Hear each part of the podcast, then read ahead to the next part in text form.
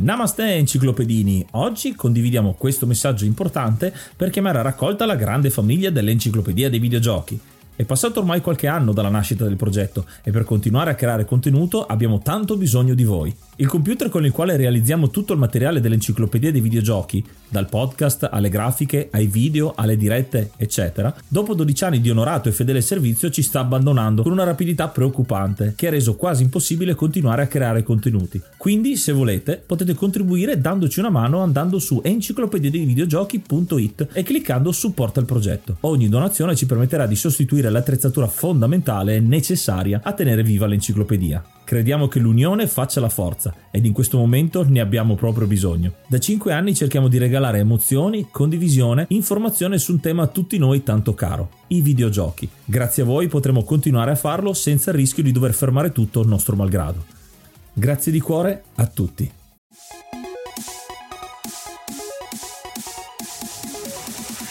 Namaste e benvenuti ad un episodio bonus dell'Enciclopedia dei Videogiochi. Io sono Yuga. Ed io sono Ace. Il podcast di oggi è il quarto di questa seconda parte della stagione di Health Points. Questa nuova stagione si concentra di più sui risvolti psicologici legati al mondo dei videogiochi, dalle sue applicazioni alle sue controindicazioni. Ma noi siamo solo dei videogiocatori e per questo abbiamo invitato come compagni di viaggio Sebastiano di NeuroPsicoGaming, che è uno studioso di neuroscienze e appassionato videogiocatore, che ci darà una mano a districarci nei meandri dell'argomento. Bentornato Sebastiano. Ciao ragazzi, grazie nuovamente per l'invito, è un piacere essere qui. E inoltre, come avrete sentito dallo scorso episodio, c'è con noi anche Francesco Di Muro, direttamente da Lobi Frontali, uno psicologo che lavora nella neuropsicologia e nel digitale. Benvenuto Francesco. Grazie per il benvenuto. Vengo, come hai detto, direttamente dai miei Lobi Frontali ed è sempre un piacere chiacchierare qui con voi. L'episodio di oggi è particolare perché, come avrete visto dal titolo, parleremo di dipendenza da videogioco, un aspetto ancora diverso che lega appunto quello che è il tema principale di quest'anno, cioè psicologia e videogiochi. La dipendenza dal videogioco è molto molto particolare. Cominciamo a fare un po' di chiarezza, ecco. Ad esempio, è definito da qualche parte che è un disturbo da dipendenza da videogioco o qualcosa del genere? C'è qualcosa di scritto e di studio a riguardo? Allora,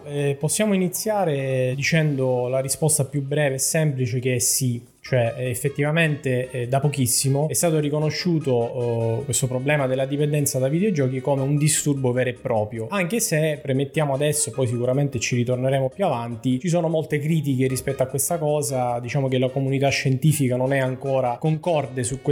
sugli aspetti, diciamo, che riguardano questa categoria, però effettivamente è stato riconosciuto. Secondo me possiamo provare a raccontare un po' come ci si è arrivati, perché anche vedere il procedere di questo percorso che ha portato alla definizione del disturbo può essere interessante. Da un punto di vista storico c'è da dire che il problema della dipendenza dai videogiochi è nato effettivamente quando è nato il videogioco, cioè quindi sin dagli albori già i videogiocatori posti di fronte a questo medium. Noi magari anche da videogiocatori capiamo quanto è piacevole e quanto questo ci può portare a rimanerci tanto tempo sopra. Già dagli inizi comunque si cominciarono a notare dei comportamenti che appunto erano visti magari in maniera preoccupante e c'erano dei giocatori che giocavano in eccesso. Pensate che il primo articolo che parlava di dipendenza dai videogiochi fu del 1982. Il titolo fu Space Invaders Obsession, cioè questo per far capire appunto che è un problema effettivamente storico. Poi da quel momento in poi ovviamente i videogiochi si sono modificati, sono trasformati, ci sono stati dei cambiamenti che hanno portato anche, diciamo, a una fruizione diversa. Ad esempio, un passaggio importante è stato quello dello sviluppo di console da gioco casalinghe, che quindi ha spostato l'ambiente di gioco dalla sala all'ambiente domestico, in cui il videogioco è magari più accessibile e quindi anche la fruizione può cambiare. Un altro passaggio importante ha riguardato sicuramente il collegamento di videogioco e internet, quindi i multiplayer online hanno aggiunto la componente sociale e quindi questo ha cambiato proprio il modo con cui i videogiocatori si approcciavano a questa passione. Il primo passaggio fondamentale che poi ha portato recentemente al riconoscimento dipendenza dai videogiochi come disturbo è avvenuto nel 2013, quando è uscito il DSM quinto, cioè la quinta edizione del manuale diagnostico e statistico dei disturbi mentali, che è redatto dall'Associazione Psichiatrica Americana. In questo caso il problema della dipendenza fu delineato come Internet Gaming Disorder e fu inserito in realtà in un'area definita delle condizioni che richiedono un nuovo approfondimento. Quindi in quel momento è come se avessero affermato: abbiamo notato che esiste questa problematica, però non ci sentiamo adesso ancora di affermare con precisione che esiste questo come disturbo. Quindi in quel momento ancora la cosa non era stata definita. Sì, per avere invece una diagnosi più definita e certificata e riconosciuta dobbiamo aspettare qualche anno dopo con un altro manuale, diciamo così, cioè l'ICD, cioè l'International Classification of Disease, che è un manuale, documento redatto dall'Organizzazione Mondiale della Sanità, in cui sono classificate tutte le patologie esistenti, non solo quelle mentali. Il percorso è iniziato nel 2018 per poi essere entrato ufficialmente proprio nell'ultima edizione di questo documento, l'11ª, nel gennaio 2022, e qui vengono riportate diverse caratteristiche.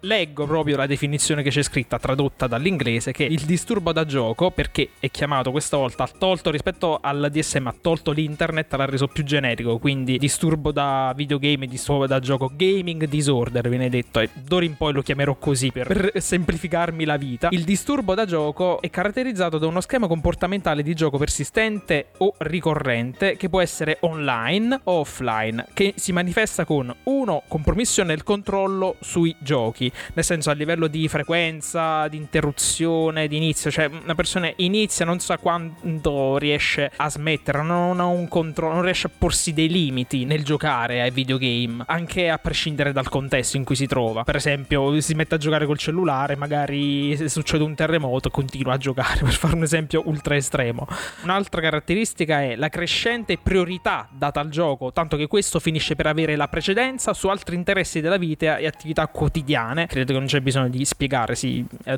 esplicativo. E un altro è continuazione o escalation del gioco nonostante il verificarsi di conseguenze negative, cioè nonostante io giocando mi sto, tra virgolette, rovinando la vita, perché ignoro altre aree della vita come il lavoro, lo studio, anche dei bisogni fisici elementari come l'alimentazione o altro, finisco col creare delle condizioni negative anche a livello psicologico come depressione, ansia, in altre aree di funzionamento come quello sociale, personale e familiare. Nonostante questo io continuo a giocare. Queste caratteristiche, come vedremo dopo, però sono un pochino troppo generiche per buona parte della comunità scientifica, ma approfondiremo successivamente. Ecco, in questo caso abbiamo definito il disturbo da gaming e con queste prime definizioni. A me viene in mente quando da piccolo si accostava il giocare troppo ai videogiochi come una droga, lascia stare che è come una droga il videogioco. In questo caso qui volevo chiedervi, con l'inserimento di questa nuova patologia è stata accomunata a una dipendenza vera e propria come quella appunto da stupefacenti o da alcol, o è stata inserita da un'altra parte, visto che comunque era, quando è stata scoperta, una cosa nuova, oggetto di studi nuovi? Allora, anche in questo caso si può dare, diciamo, una risposta secca e semplice che è no, nel senso che appunto la dipendenza dai videogiochi come categoria inserita nel manuale ICD-11 che spiegava prima Francesco non è associata all'abuso di sostanze, anzi addirittura per questo manuale hanno proprio delineato due diverse categorie. Una è appunto le forme di dipendenze che conseguono all'abuso di sostanze stupefacenti, di droghe, di alcol ad esempio, e in questo caso si può parlare di ovviamente una molecola che entra nel nostro organismo e poi agisce a livello chimico. È stata elaborata una categoria differente di quei comportamenti oggetto di dipendenza, sono chiamate anche dipendenze comportamentali, e in questo caso è stato inserito il gaming disorder. Quindi questo, diciamo che sappiamo tutti che recentemente si è parlato molto di questo tema, perché sappiamo che la dipendenza ai videogiochi è stata associata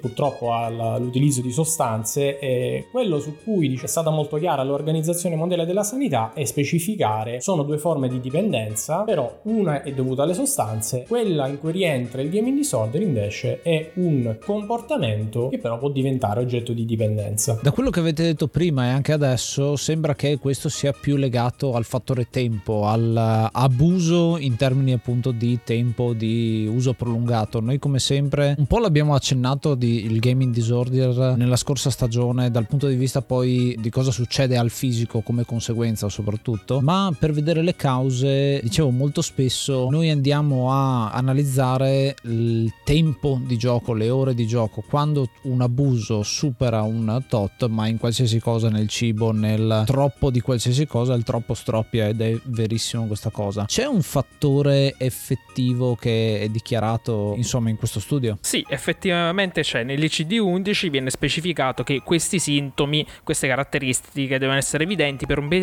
periodo di almeno 12 mesi per poter fare diagnosi, per porre una diagnosi. Però in alcuni casi specifica, in modo sempre a mio avviso vago, che in alcuni casi se questi sintomi sono particolarmente gravi la diagnosi si può porre anche per periodi più brevi. Però ripeto, questa è un'indicazione che non c'è una specifica su quante ore quotidiane una persona deve stare, deve usare dei videogiochi per giocare a videogiochi per essere considerato un vero e proprio sintomo. Spesso quello che spesso viene chiamato il cosiddetto screen time, non ci sono indicazioni del genere ed è difficile anche a capire quante possono essere, non c'è una misura oggettiva in cui si è dentro, in cui si è fuori, un cosiddetto cut off come si dice in linguaggio scientifico, anche perché dipende spesso anche dal contesto, dalla situazione. Per esempio un ragazzino che ha appena finito la scuola, che magari abita in un quartiere o in un paese isolato,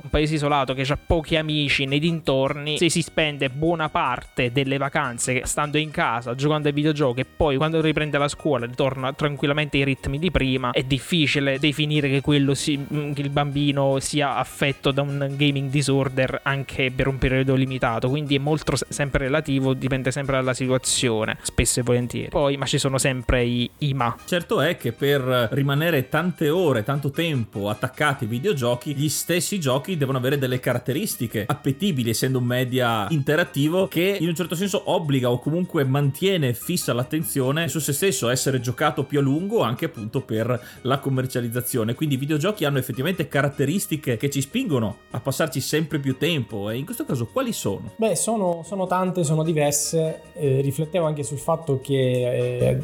a questa domanda abbiamo parlato, diciamo, di questa domanda anche nella diretta con Ace, no? Su Instagram effettivamente abbiamo raccontato sempre cosa sono questi elementi che ci avvicinano al gioco, ci fanno continuare a giocare. Diciamo che il videogioco, a mio parere, è un medium che ha un mix di tanti elementi piacevoli che poi tutti insieme contribuiscono appunto alla piacevolezza, al fatto che ci vogliamo passare tanto tempo sopra. Ce ne sono veramente tanti. Partiamo dalla stimolazione percettiva, quindi l'aspetto grafico che già ci attira, l'elemento visivo ma anche quello acustico, quindi la musica, il sound design, lo storytelling, quindi quei giochi che presuppongono una narrativa. Molto spesso io per esempio sono un videogiocatore di questo tipo, cioè quando mi piace la storia, magari entro in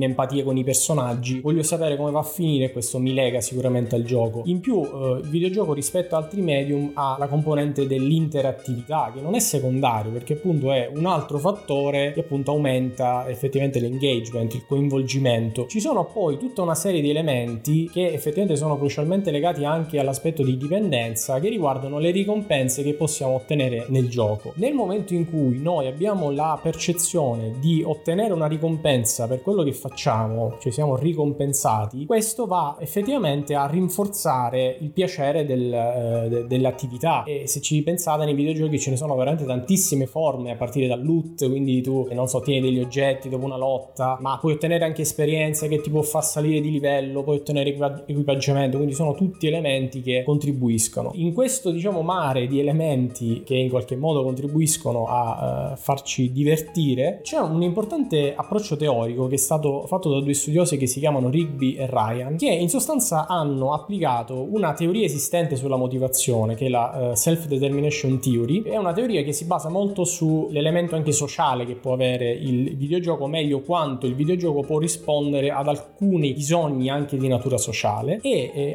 l'hanno applicata proprio al videogioco per cercare di spiegare perché il gioco può essere intrinsecamente piacevole e motivante, perché se ci riflettete noi non è che videogiochiamo per ottenerne una ricompensa esterna. Quindi appunto quello che hanno definito sono tre punti che secondo loro incidono molto sulla piacevolezza del videogiocare. Il primo è la competenza, che è una cosa che qualunque videogiocatore prova, il fatto di essere messo di fronte a una sfida che però piano piano riesce a superare, quindi questo va a farci sentire in grado di affrontare la situazione, quello che in psicologia può essere definito come senso di autoefficacia. Un altro elemento elemento è quello di autonomia, cioè il fatto che noi possiamo agire sulla situazione, abbiamo il potere in qualche modo di cambiare le cose e questo ci motiva molto di più ad agire, a fare qualcosa. Un altro elemento, lo citavo prima, è legato all'aspetto sociale, l'aspetto di connettività, per esempio dato in qualche modo aumentato anche dall'internet, dal fatto che possiamo connetterci con altri, ha inserito dei meccanismi, quali per esempio quello di confronto sociale, il fatto di confrontarsi con gli altri videogiocatori, quindi le classifiche, così come la semplice connessione con gli altri videogiocatori è un elemento sicuramente stimolante. Tutto bello, tutto giusto. Infatti, se vogliamo notare, tutti questi elementi che ha citato Sebastiano non sono elementi patologici di per sé, diciamo, sono tutti gli ingredienti che uniti creano la formula di quello che è il videogioco, quello che ci piace del videogioco. Quindi, cioè, sono proprio il motivo per cui i videogiochi ci piacciono. Quindi una domanda che viene da porsi è: perché, diciamo, tra varie altre condizioni che possono assurgere in qualche modo a patologia, perché proprio i videogiochi sono così diventato oggetto d'attenzione da parte della comunità scientifica, se possono essere pericolosi o meno, perché c'è tutta questa attenzione tematica, e lo diciamo dopo. Aggiungerei un piccolo punto qua: questa Self-Determination Theory di cui avete sapientemente parlato è forse anche un modo per definire la persona da sola, appunto, l'autodeterminazione. Posso capire come a volte questa viene giudicata negativamente, perché il fatto di lasciare un individuo capace di determinarsi da solo vuol dire che non è più sociale, diciamo, da quel punto di vista, non è determinato dalla comunità, e questa cosa non la condivido, ma posso capire come possa venire in mente a qualcuno di considerare negativamente questo aspetto. Questo sì. Poi bisogna andare ancora più nel dettaglio, anzi scenderei ancora più nel dettaglio a parlare di effettivamente cosa succede a livello cerebrale. Quando videogiochiamo abbiamo parlato appunto di questi premi, di questi stimoli che abbiamo, ma cosa succede proprio a livello onde cerebrali e a livello, insomma, di quello che succede nella nostra testa? Il videogioco, così come altre cose, attiva il circuito cerebrale del piacere e della ricompensa. È stato proprio osservato questa cosa ed è, diciamo, un network cerebrale che influisce molto sui nostri comportamenti. Mi piacerebbe raccontare effettivamente come è stato scoperto, perché è una curiosità importante, perché fu scoperto in realtà per caso. Fu scoperto negli anni 50 da due ricercatori che si chiamano Olds e Milner, che stavano compiendo delle ricerche sull'apprendimento negli animali utilizzando le Skinner Box. Cosa sono queste Skinner Box? Sono degli apparati sperimentali che secondo me avete visto in tantissimi film. Sono queste gabbie in cui erano i ratti, gli animali utilizzati, venivano inseriti all'interno della gabbia, e queste gabbie magari presupponevano delle leve, dei pulsanti che poi premendoli facevano arrivare il cibo oppure certi odori, quindi si andava a capire se appunto l'animale riuscisse a capire la connessione tra un gesto, per esempio premere la leva, e magari ottenere il cibo. La cosa interessante di questo studio fu che loro utilizzarono dei microelettrodi che agivano direttamente nel cervello dell'animale, quindi andarono a cercare di stimolare aree differenti per vedere appunto la loro funzione. In uno di questi esperimenti loro avevano appunto costruito questa gabbia, la pressione della leva attivava il microelettrodo che stimolava il cervello, e andarono a cercare di vedere che cosa succedeva. Ebbene, osservavano che i topolini, quando capivano che premendo la leva attivavano quell'elettrodo, praticamente non si fermavano mai dal premerlo, cioè era un continuo e compulsivo premere questa leva. La cosa particolare è che loro ignoravano qualsiasi altra stimolazione da quel momento in poi, anche il cibo, l'acqua, oppure anche partner riproduttivi, cioè inserivano altri topolini dentro la gabbia, però ignoravano totalmente queste cose e continuavano a premere la leva. Si scoprì da quel momento che quel centro che era stato stimolato, che poi ne abbiamo un analogo ovviamente anche noi esseri umani, era il centro del piacere. Andando nel dettaglio, magari non dirò proprio tutte le aree perché è un network molto complesso, ma effettivamente quel centro nel cervello umano è rintracciabile nel tronco encefalico. Quell'area è chiamata l'area tegmentale ventrale, è un'area, diciamo, la cui attivazione potremmo dire che è l'origine effettivamente del desiderio, del piacere, perché va ad attivare altri network, altre strutture cerebrali che poi nell'insieme determinano il piacere, ma anche il volere, il desiderare qualcosa. Effettivamente da quest'area si forma un network network che va a agire su tante aree differenti. Per esempio, alcune sono presenti nel lobo limbico, che è un insieme di centri che è legato alle emozioni e anche alla memoria, così come alcuni fasci neurali proiettano alla corteccia orbitofrontale, così come alla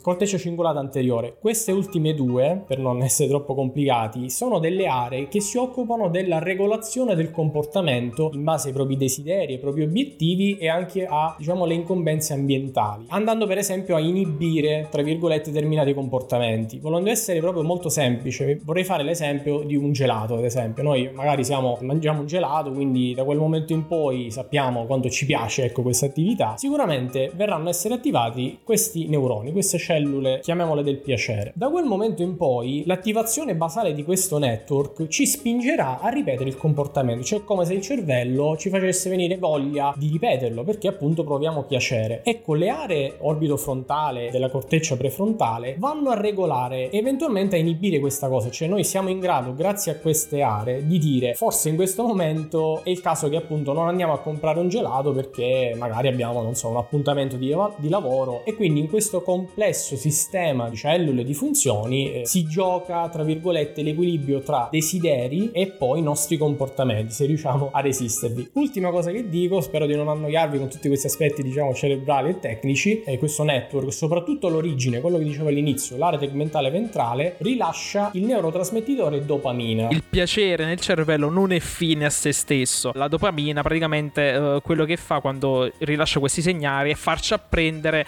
un'associazione positiva, che quello che stiamo facendo è positivo per il nostro corpo, è nutriente, è qualcosa che ci porta a dei vantaggi. Ma smette, diciamo, di mano a mano che si formano queste connessioni per dirci bravo, fai questa cosa, la dopamina smette gradualmente di essere diffusa in questi nel cervello, in quelle connessioni, per dire oramai vabbè, si sta prendendo la connessione, si sta formando, io vado da altre parti. Ed è il motivo per cui poi magari quella cosa non ci interessa più come prima, anche perché dal punto di vista evoluzionistico è utile, perché magari le risorse in un certo posto dopo un po' finivano, quindi è bene essere attratti, provare quel piacere immenso, quella gratificazione per altri posti, altre situazioni, altri luoghi dove possiamo ricavarne nutrimento, partner e altro. Nell'uomo ci sono stati anche degli studi, ovviamente con gli strumenti che si possono usare con l'uomo, in cui a parte alcuni casi specifici non si possono mettere degli elettrodi direttamente nel cervello, cioè, di solito quando in contesti di operazioni ci se ne approfitta per dire ciao tizio, ti devono fare l'operazione, posso mettere due elettrodi per vedere questa cosa? Ma sì, vai pure. Però spesso non si può fare così, quindi sono dei metodi, tra virgolette, più indiretti, come che ne so, l'elettroencefalografia, oppure i metodi di imaging in cui possiamo vedere il cervello in azione, come per esempio la risonanza magnetica funzionale o la PET, che sta per positron emission tomography, non per cucciolino, che praticamente alcuni studi, soprattutto già sulla fine degli anni 90 in particolare, c'è stato uno studio che ha dimostrato che, usando proprio questi metodi di imaging, nello striato umano durante una partita, mentre i partecipanti stavano giocando, c'era effettivamente un rilascio di dopamina, e questo portava anche dei cambiamenti a livello neuronale, a livello neurochimici. Quindi con tutti gli stimoli che un videogioco ci fa provare, ci mette di fronte, anche con le nuove tecnologie, perché rifacendomi un attimo alle cose dette prima sulle varie tipologie di caratteristiche che hanno i videogiochi, immagino anche con lo sviluppo tecnologico, perché all'inizio lo storytelling era quasi inesistente, la grafica era vecchia, e quindi era magari solo il raggiungere il punteggio più alto la soddisfazione, quindi questo rilascio di dopamina. E via via, con la tecnologia sempre più moderna, adesso veramente parliamo di un media che ingloba altri media per avere ancora più stimoli, siamo davvero bombardati di tutta questa dopamina che ci avvolge. In questo caso però fino adesso abbiamo parlato della parte in un certo senso positiva, è bello, è soddisfacente, porta piacere giocare ai videogiochi, ma siccome noi parliamo appunto del disturbo, del gaming disorder, cosa cambia nel cervello quando si presenta questo disturbo? È un casino, però in realtà possiamo parlarne, siamo qui apposta. Si vede in diversi studi, si è vista che c'è un'alterazione proprio in questi circuiti che ha appena elencato e descritto prima Sebastiano, Sebastiano, quindi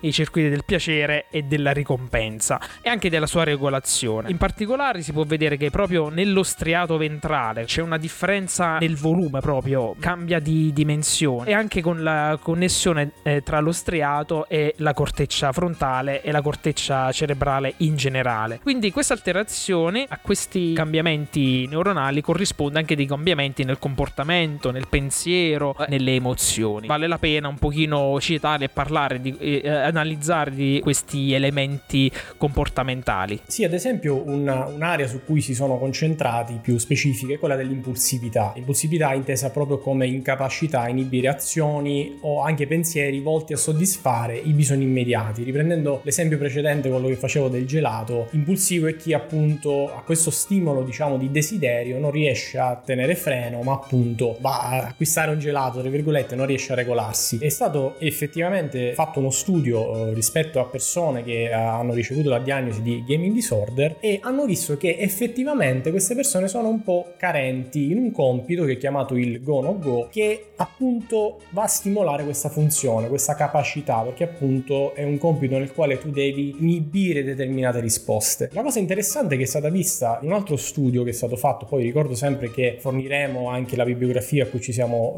riferiti, in quest'altro studio hanno utilizzato proprio degli stimoli videoludici, perché erano è uno studio fatto in Cina, i videogiocatori erano appassionati di World of Warcraft. È stato sostanzialmente ripetuto lo stesso studio per vedere appunto se a questo compito riuscivano a in qualche modo inibire le loro azioni oppure se erano impulsivi, ed è stato confermato che appunto c'è questa impulsività. Ma la cosa interessante è stato anche notare che rispetto ad altri stimoli sempre attivanti, sempre piacevoli che venivano presentati, ad esempio c'erano i cibi, dei paesaggi eccetera, lo stimolo World of Warcraft attivava di più i centri del piacere, che quindi in qualche modo venivano, se vogliamo, iperstimolati dallo stimolo videoludico. Erano anche più veloci quando proprio lo stimolo target era World of Warcraft rispetto agli stimoli più neo. È iniziato maggio, quindi aggiorniamo l'elenco e ringraziamo l'Hard Mod Cry King e i Normal Mod Rick Hunter, Groll, Don Kazim, Lobi Frontali, D-Chan, Blackworm, Stonebringer, Baby Beats, Belzebrew, Pago, Strangia, Numbersoft, Sbalu17, LDS, Brontolo 220, Dexter, The Pixel Chips, Ink Bastard, Vito M85, Noobswick, Appers, Vanax Abadium e Nikius89. Se vuoi entrare anche tu nel gruppo dei mecenate, vai su enciclopediadevideogiochi.it, clicca supporta il progetto e tramite la piattaforma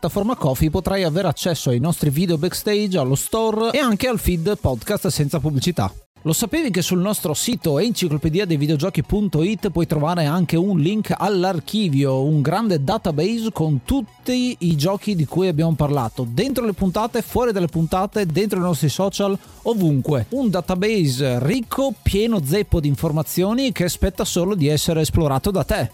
Invece un'altra area comportamentale è quella della presa di decisioni o decision making. In pratica si è visto che, presumibilmente affetto da gaming disorder, quando devono effettuare delle scelte economiche, nel senso che se decidere se accettare per esempio un'offerta immediata gratificante ma che a lungo andare portava delle perdite economiche, oppure propendere per delle scelte meno rischiose ma poco remunerative nel momento ma che col lungo andare portavano a dei guadagni maggiori, praticamente loro erano dei cattivi decisori perché erano molto più propensi per le scelte più rischiose e immediatamente gratificanti, diciamo così. E anche questo del decision making è una delle funzioni di cui se ne occupa soprattutto i nostri amatissimi lobi frontali, diciamo, che riescono comunque a fare un'analisi rapida ma comunque tutto sommato accurata della situazione e capire un pochino qual è la miglior cosa da fare, qual è il miglior corso d'azioni da fare. In queste situazioni molto probabilmente tutti i circuiti del piacere sparano così tanto che inibiscono un pochino la corteccia prefrontale, che si trova anche a sua volta ipofunzionante. Un'altra cosa interessante riguarda invece le emozioni, che è una cosa che ho accennato prima quando parlavo delle aree cerebrali. Effettivamente anche le nostre emozioni vanno a influire in questo network, diciamo, di elementi in cui, se vogliamo, c'è questa lotta tra appunto il piacere, il voler ottenere il piacere e magari quello di controllarlo, di inibirlo. Anche le emozioni sembrano agire, e questo secondo me si può osservare nella vita quotidiana. Se ci riflettete, diciamo, nella vostra quotidianità, capita spesso ad esempio che quando noi abbiamo un umore buono, positivo, riusciamo meglio a resistere con le tentazioni, a questi stimoli piacevoli. Diverso è il discorso quando ad esempio stiamo un po' più giù. È proprio classico l'esempio, difatti riprendo sempre l'esempio del gelato. Quando noi siamo più giù è più facile che andiamo a ricercare, non so, degli alimenti più dolci e quindi riusciamo a resistervi meno. Ritornando proprio nell'aspetto del gaming disorder, effettivamente è stato riscontrato che in questi gamer vi era un'alterazione proprio della connettività tra aree emotive, quindi per esempio l'amigdala così come l'insula, o aree invece che si occupano della regolazione emotiva, con il network del piacere. Quindi effettivamente anche questo elemento sembra essere presente, c'è proprio questa disregolazione. Un altro aspetto che è stato indagato è quello della scarsa flessibilità cognitiva, nel senso che noi quando eseguiamo delle azioni, facciamo qualcosa, diciamo, mettiamo in atto dei comportamenti come per esempio cambiamo stavolta gelato, usiamo l'esempio che si faceva io quando studiavo, che ho studiato in Romagna, quindi la piadena. Se tu continui a mangiare sta piadina e ti sei sfamato ma continui comunque a farlo, è una cosa svantaggiosa, quindi c'è un'elevata sensibilità ai guadagni, una meno sensibilità alle perdite. Quindi riassumendo tutti questi studi, che i soggetti con gaming disorder sembrano presentare una più alta sensibilità a ricompense e scarsa considerazione delle perdite, con le conseguenze che ne derivano. Ecco, questa cosa credo sia anche legata al fatto che la perdita che hai nel videogioco, ne abbiamo parlato anche proprio su Instagram quando parlavamo di game over, di effettivamente cosa si perde nei videogiochi, non è che hai delle conseguenze sulla persona, perché sarebbe una cosa non accettabile, e infatti forse questo non avere questo tipo di conseguenza stimola ad avere questo tipo di reazione, quindi delle belle ricompense positive che ti arrivano dal gioco e dall'altro lato la parte negativa che non viene punita eccessivamente. C'è anche, a proposito di questo, qualcosa di genetico dietro, ecco, una predisposizione a una dipendenza ad esempio. Domanda interessante, in effetti ne hanno fatti gli studi genetici, è sempre interessante vedere la relazione tra cosiddetto natura e cultura. Effettivamente sono stati fatti degli studi su se per esempio ci sono delle predisposizioni genetiche alla dipendenza in generale, e si è visto che persone con gaming disorder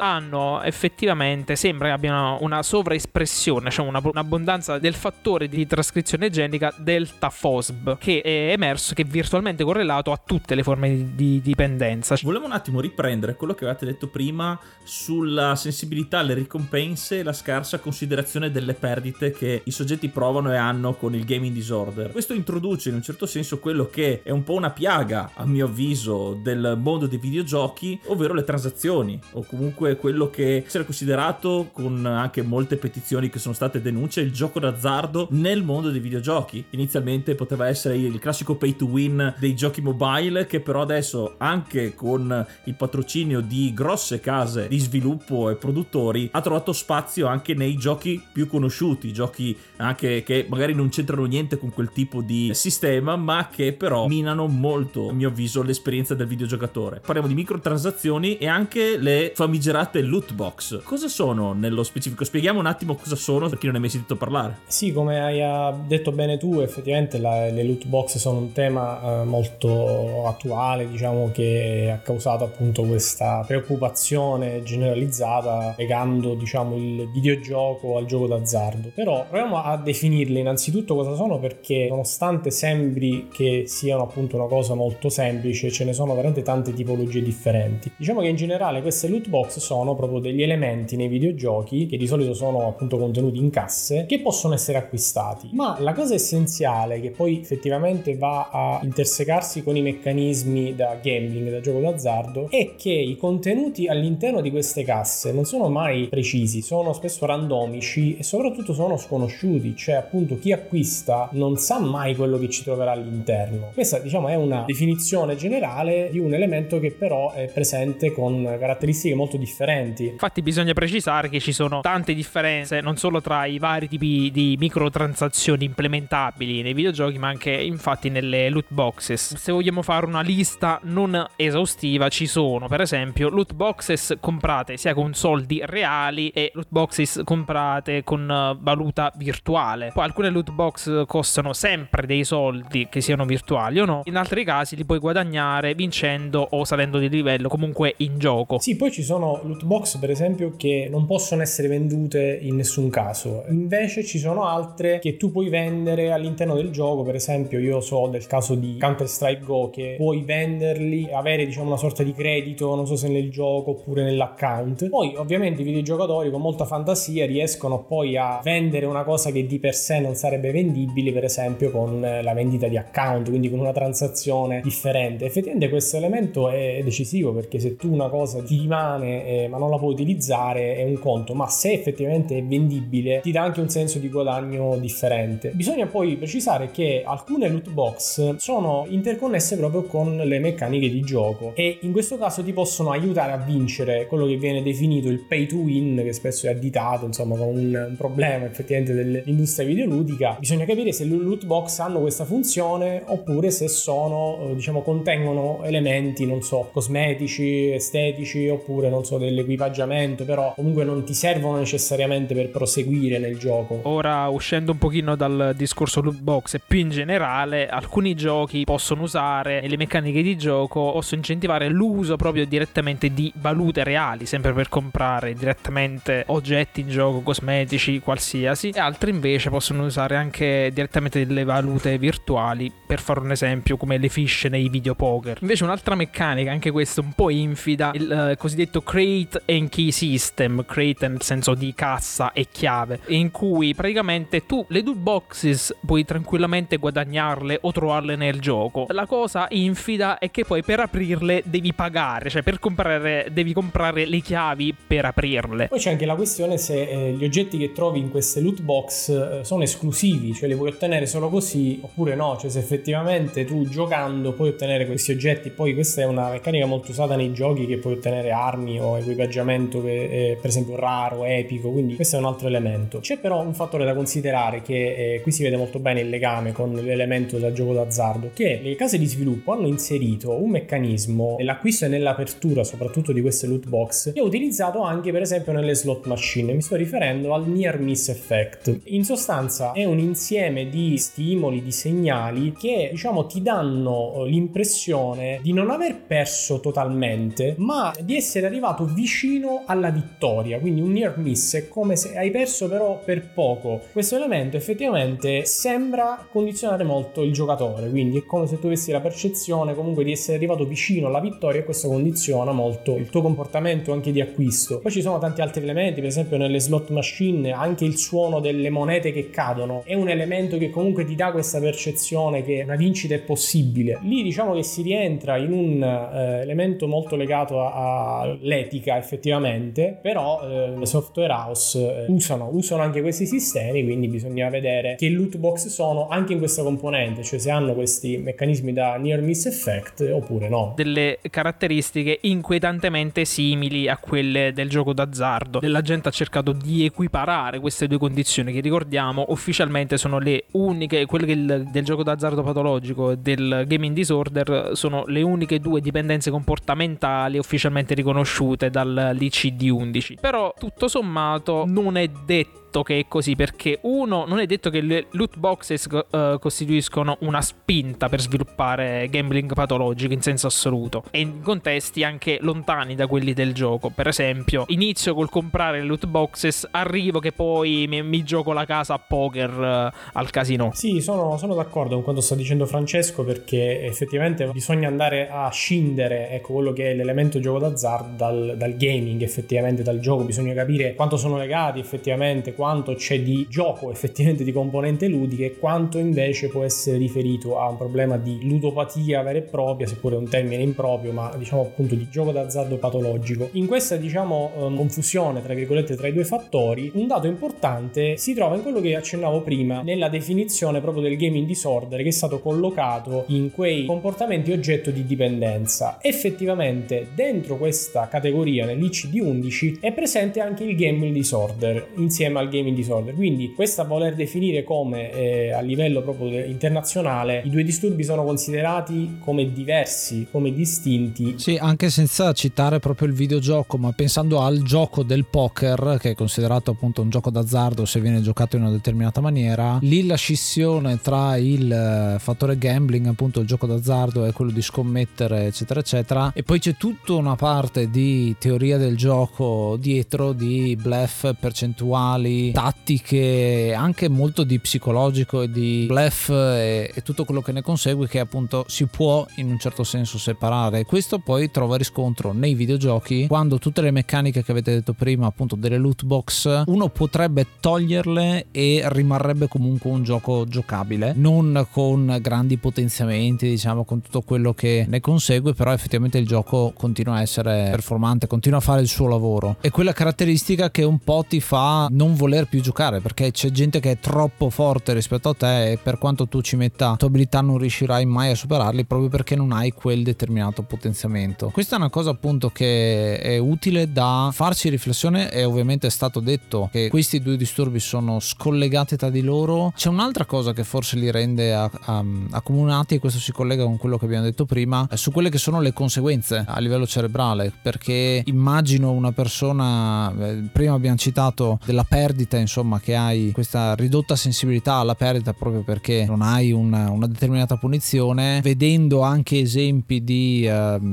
gioco d'azzardo vero, c'è gente che comincia a scommettere delle cifre molto importanti senza sapere effettivamente di quanto, di cosa sta parlando, di quanto vale quel denaro. Si svaluta mentre stai giocando, in un certo senso. Quando c'è un'economia all'interno del gioco d'azzardo, effettivamente questo tipo di dinamiche vengono a capitare e vengono accomunate a quello che può essere il videogioco, anche se poi stiamo parlando solo delle conseguenze, non per questo sono la stessa cosa. Ce ne sono altre di caratteristiche, insomma, simili? Sì, effettivamente, almeno dagli studi che abbiamo consultato, il cosiddetto craving, che per esempio se vedo delle fish, vedo in un film gente che gioca con la slot machine, mi sale la voglia di giocarci davvero. E la stessa cosa si può dire effettivamente anche a livello cerebrale. Abbiamo avuto modo io e Francesco di confrontarci su una review che ha effettivamente messo a paragone le attivazioni cerebrali e le aree cerebrali che vengono attivate nel gaming e nel gambling disorder. Però ci teniamo a dire che l'ultima parola ancora deve essere detta, non esiste ancora un parere definitivo e a nostro avviso, a nostra conoscenza, non ci sono ancora degli studi che possono rispondere, dirimere in modo definitivo alla questione. E una differenza riguardo queste due patologie forse anche la cura, o comunque come confrontarsi con questi problemi e le precauzioni da prendere, perché il gioco d'azzardo c'è da più tempo, è stato scoperto prima, anche perché il videogioco è relativamente recente e quindi ancora in fase di studio, come abbiamo detto per tutto l'episodio. Quali precauzioni consigliereste? Quali si possono prendere se ci sono sintomi o comunque c'è il pericolo di questa patologia? Mi viene in mente un po' la situazione dei giovani giocatori che spendono tutti i soldi della carta dei genitori per prendere queste loot box, un po' come mi viene il ricordo dei telefoni, le hotline, gli 166, centinaia di lire e di euro per queste cose qua. Che precauzioni in questo caso si potrebbero prendere per il mondo dei videogiochi? Molto può fare, diciamo, la famiglia, quindi gli utenti stessi possono autoregolarsi, in particolare se si tratta di minori, e quindi in quel caso ci deve essere in qualche modo un controllo genitoriale. Potrei consigliare molto semplicemente che appunto i genitori devono essere presenti al momento dell'acquisto. Dato anche questi casi di cronaca, non è il caso di lasciare la disponibilità totale dell'acquisto, per esempio della carta, perché appunto magari il bambino o l'adolescente può non rendersi conto, ecco, della spesa effettivamente che sta facendo. Ci sono per esempio dei metodi molto semplici in cui ad esempio al genitore arriva la conferma da dare dell'acquisto. Noto, io ho 3 nipotini, noto che effettivamente è cambiato anche il modo in cui si percepisce effettivamente oggi il valore del denaro. Noi magari prima per sudarci quella paghetta, effettivamente quel regalo, dovevamo starci tanto, effettivamente invece più di recente è cambiato anche questa cosa, e quindi molto secondo me può essere fatto da parte dei genitori a livello educativo, proprio per dare proprio dei giusti valori rispetto a questo tema. Il problema, per me e non solo per me, deve essere un po' risolto anche a monte, nel senso anche dalle software house che creano questi prodotti ci dovrebbe essere un'adesione alle guida condivise sulla base di principi etici quando sviluppano videogiochi. Deve essere la scelta di default quella, non deve poi seguire una patch per sistemare la questione. Poi un appunto, diciamo, intermedio tra i due, diciamo, tra il lato, diciamo, educativo di Sebastiano e il lato, diciamo, delle software house, può essere rappresentato dal sistema PEGI, spesso ancora vituperato e ignorato dalla gente, perché tra i vari simboli che possono essere esposti su un videogioco ci sono il simbolo, proprio i due dati del gambling, cioè che indica che in quel gioco ci vengono insegnati in qualche modo il gioco d'azzardo. Ultimamente dal 2020, quando viene apposto questo simbolo, automaticamente quel gioco è vietato ai minori di 18 anni. Però questo simbolo viene apposto anche quando tematicamente c'è qualcosa che riguarda il gambling. Una cosa che mi ha colpito di queste ultime frasi che avete detto su quello che si potrebbe fare è che in un certo senso nell'evoluzione del videogioco, quindi con più tecnologia e più inventiva e più risorse a disposizione, si sia snaturato con l'inserimento per questioni di business il senso un po' dei videogiochi. All'inizio abbiamo detto che il videogioco rilascia la dopamina per darci il piacere di aver ottenuto un risultato. Forse una provocazione, forse è quella che dico, forse il tornare indietro, quindi non tanto il pagare per avere la possibilità, quindi neanche la certezza di avere un qualcosa di migliore, ma impegnarsi nel videogioco per raggiungere un risultato, che è proprio l'essenza del gameplay, quindi non tanto con aiuti esterni, ma proprio l'abilità del giocatore, il tempo che ci si dedica e anche, perché no, la frustrazione, perché comunque un gioco deve mettere alla prova le abilità e mettere una sfida di fronte al giocatore. Forse è proprio quello il punto che si è perso. C'è comunque nel videogioco, ma molto spesso con queste nuove meccaniche viene messo da parte, viene lasciato in ombra. E quindi in conclusione, tirando un attimo le somme, voi cosa ne pensate di questa patologia, di questo problema che riguarda il mondo dei videogiochi? È un argomento molto complesso, quindi speriamo insomma di essere riusciti in qualche modo a dare delle informazioni soprattutto a chi ascolta. Quello che voglio precisare ancora una volta è che effettivamente non bisogna andare incontro ad allarmismi rispetto a questo problema della dipendenza dai videogiochi, cioè posto che il videogioco è piacevole ed è la sua forza, noi abbiamo parlato nel primo episodio di Health Points in questa stagione di benefici sul benessere mentale, quindi appunto ci sono degli elementi positivi, non bisogna cadere ora nel tranello opposto di considerare appunto totalmente in negativo questa cosa e quindi pensare appunto che questo problema della dipendenza riguardi tutti. Da questo punto di vista voglio precisare una cosa, che gli studi che sono stati condotti finora sull'incidenza del disturbo ci danno delle informazioni molto importanti. Io ho avuto modo di leggere questa meta-analisi di Stevens, che appunto è una tecnica simile alla review in cui si aggregano tanti studi. In sostanza questi studiosi hanno raccolto i dati dell'incidenza del gaming disorder in tanti paesi diversi e ora, al netto di differenze per perché ci sono paesi magari del mondo in cui il problema è più rilevante, pensiamo ai paesi asiatici ad esempio, facendo un calcolo e una media matematica l'incidenza nella popolazione dei videogiocatori è del 2 o 3%. Questo secondo me è un dato importante che può anche far rassicurare secondo me i genitori, insomma chi ci ascolta, perché è un problema che probabilmente colpisce una minoranza della popolazione e il problema di dipendenza vera e proprio deve essere un qualcosa di eclatante, cioè deve essere proprio una manifestazione comportamentale piuttosto grave. Diverso è il discorso per quello che è chiamato gioco problematico o fruizione eccessiva. In quel caso noi non riconosciamo una dipendenza, quindi non diagnostichiamo niente, però in quel caso noi potremmo metterci in una linea di confine o comunque in uno spazio in cui giochiamo troppo, non giochiamo in maniera armonica con le nostre attività di vita. In questo caso quindi ovviamente non c'è bisogno di fare diagnosi e interventi, però bisogna sempre conoscersi, capire noi stessi come giochiamo, che tempo dedichiamo alle altre cose e quindi cercare sempre ovviamente di migliorarci. Questa prevalenza sembra molto bassa, anche se bisogna un po' capire sulla base di quali criteri sono stati analizzati, sulla base di quali criteri delle persone sono state individuate come affette da gaming disorder e quali no. Cioè, se da una parte però posso dire di essere favorevole in parte all'introduzione di questa categoria diagnostica, è perché in qualche modo riesce ad evidenziare quelle che ci sono degli effettivi problemi che ci possono essere, poi magari ne parla meglio Sebastiano, però in un altro modo c'è il rischio di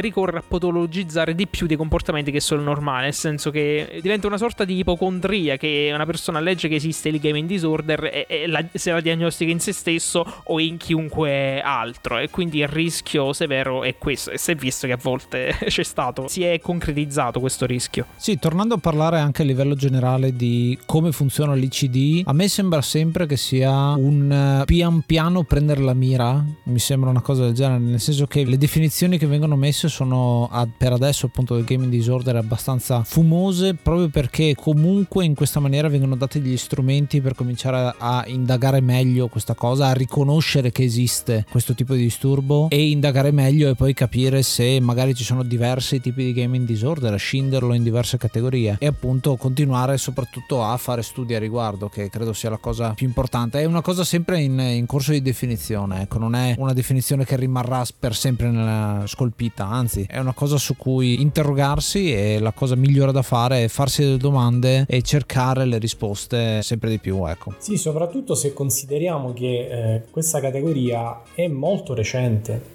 cioè si parla di gennaio 2022 da quando è entrata in vigore, quindi siamo proprio agli albori, diciamo, della definizione, quindi è assolutamente normale che poi la cosa venga rivista. Difatti, come accennavo all'inizio, ci sono tantissime critiche proprio sulla, come lo diceva anche prima Francesco, sulla definizione, i criteri. Purtroppo questi criteri non sono molto precisi, e questo dà una certa discrezionalità magari al professionista sanitario, che può o meno farci rientrare delle persone che possono o meno avere appunto questa problematica. Questa cosa ha dei pro e dei contro. La cosa positiva ovviamente è che tu metti in moto dei processi che portano a dare attenzione al problema, aiutare persone che magari soffrono veramente di questa cosa. Dall'altro c'è questo rischio, perché effettivamente se tu magari vai a etichettare una persona come dipendente al videogioco, a livello clinico soprattutto si può andare incontro in quello che è lo stigma, quindi magari ci sono problematiche perché la persona si sente in difetto, viene adocchiata a livello problematico, quindi vai a innescare una serie di conseguenze negative, per cui è giusto ancora andarci con i piedi di piombo. Ripeto, il problema sta in questo momento proprio a monte, perché effettivamente, essendo anche recente, gli scienziati stessi non sono d'accordo in totale, in senso assoluto, e cioè c'è chi è a favore di questa scelta di definire questa categoria, ma ci sono anche i professionisti sanitari, scienziati, neurologi che sono contro, in qualche modo vanno a minare l'esistenza stessa di una dipendenza. Io per esempio sono del parere che proprio parlare di dipendenza potrebbe essere sbagliato, perché sicuramente ci sono questa minoranza di persone che magari sviluppano questi comportamenti compulsivi e problematici, però parlare proprio di dipendenza è un problema. In più aggiungo una cosa che voglio precisare, perché secondo me per chi ci ascolta è importante. Nell'Internet Gaming Disorder del DSM, quindi non questa definizione Gaming Disorder ma quella precedente, veniva inserita una categoria rispetto proprio alle forme di disagio mentale che erano associate a questa condizione, quindi ansia, preoccupazione, umore e depresso. Qui per esempio in questa nuova categoria del Gaming Disorder non sono state inserite, ma in realtà questa è una componente importante, perché se ci sono questi problemi, cioè questo disagio, la domanda che dobbiamo porci è: la manifestazione comportamentale, cioè questa persona che va a giocare molto, è causa o conseguenza di questo disagio mentale? Il problema in quel caso è il gaming eccessivo, o magari la persona può soffrire di un suo disagio e quindi cerca di affrontare il problema impropriamente, rivolgendosi ai videogiochi, che sappiamo quanto in qualche modo ci fanno stare bene. Anche questo è un fattore da valutare. Sottolineo che questo dubbio è il motivo per cui si sconsiglia, nel caso in cui si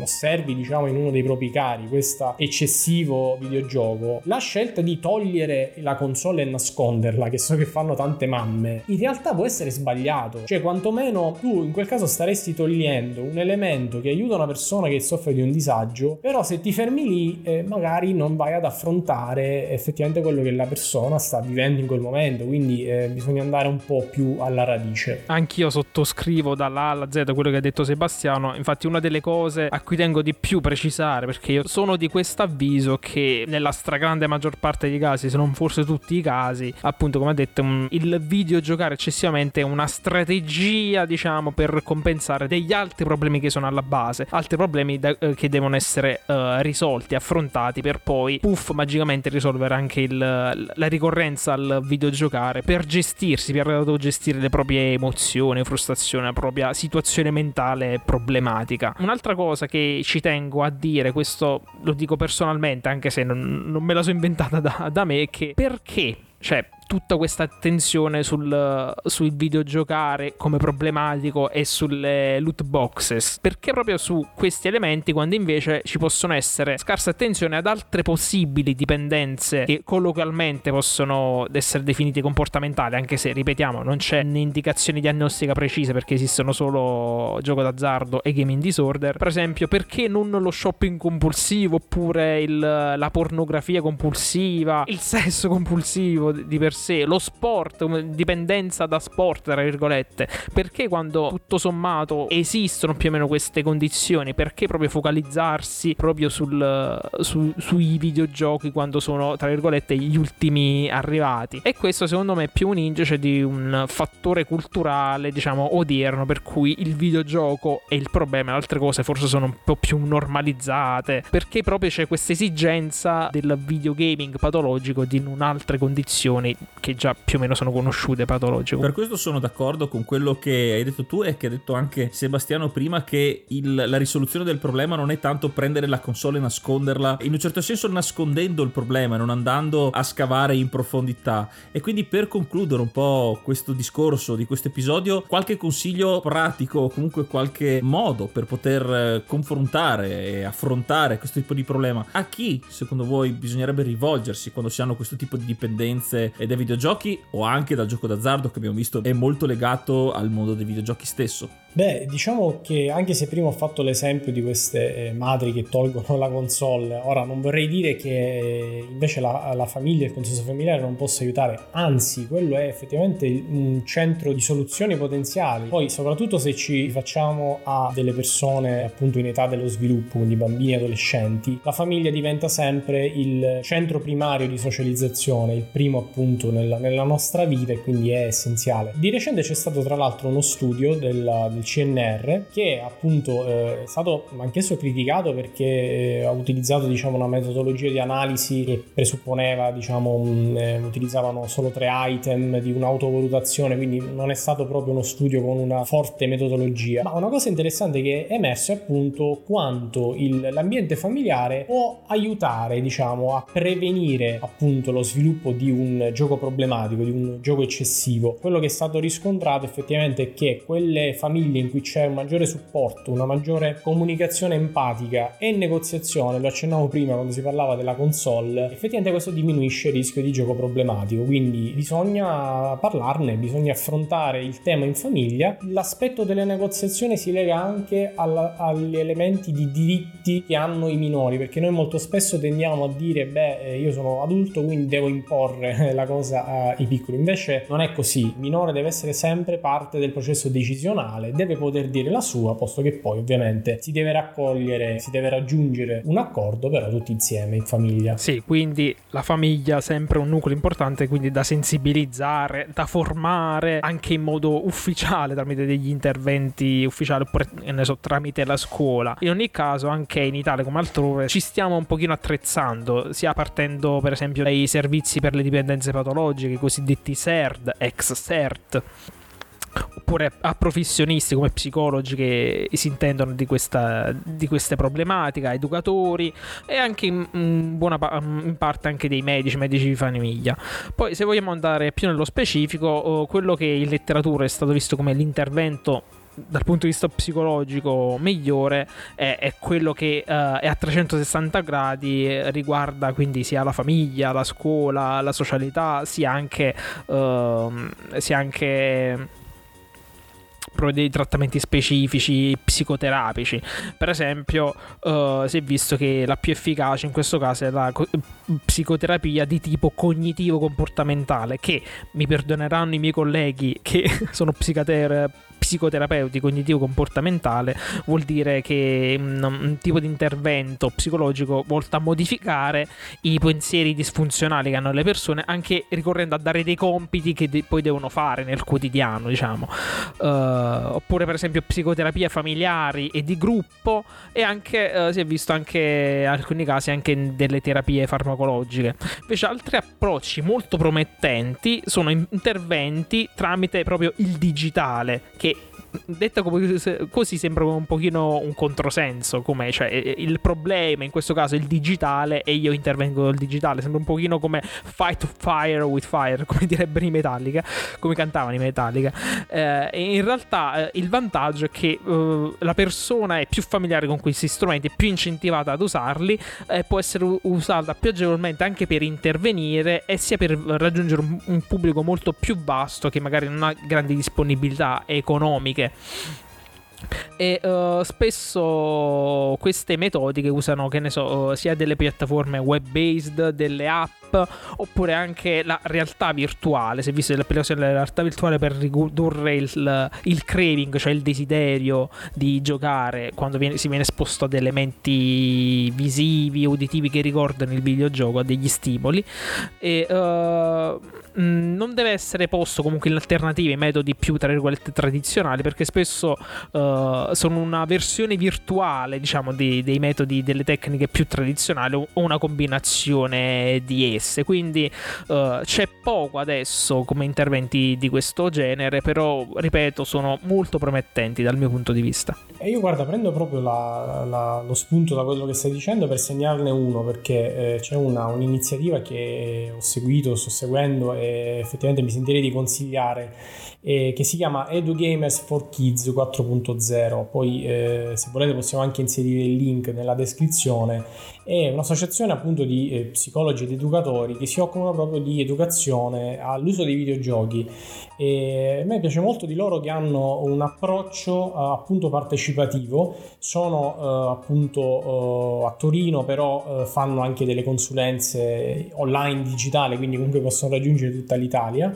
E per esempio ho avuto ospite uno di loro nel mio podcast e mi raccontava che loro fanno degli interventi in cui fanno delle serate di gioco, cioè si collegano diciamo gli educatori insieme al minore e alla famiglia e si passa una serata insieme a giocare. Questo è credo uno, l'abbiamo detto anche prima, che deve essere importante instaurare la comunicazione, quindi è un approccio molto interessante che appunto va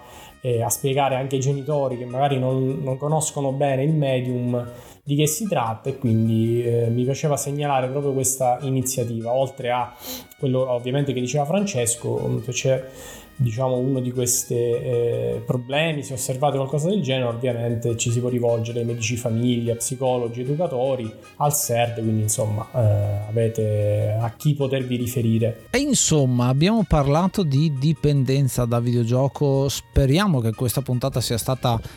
esaustiva per molti di voi, ci sono tantissime informazioni dentro questo episodio ed è comunque un'infarinatura di questo argomento che veramente è vastissimo e va approfondito sempre di più. Conclusione le abbiamo tirate, quindi tiriamo le conclusioni anche di questo episodio, che segnalando quello che è il vostro progetto, quindi partendo da Sebastiano con NeuroPsicoGaming, il suo podcast, troverete ovviamente il link in descrizione, la bibliografia, lo ripetiamo, la trovate in descrizione consultabile, e anche il podcast di Sebastiano e la pagina Instagram di Francesco. Come sempre noi vi ringraziamo per l'ascolto e ci riascoltiamo al prossimo episodio, e ascoltate l'enciclopedia dei videogiochi. Io sono Ace, io sono Yuga, io sono Sebastiano e io sono Francesco. Namaste and be brave.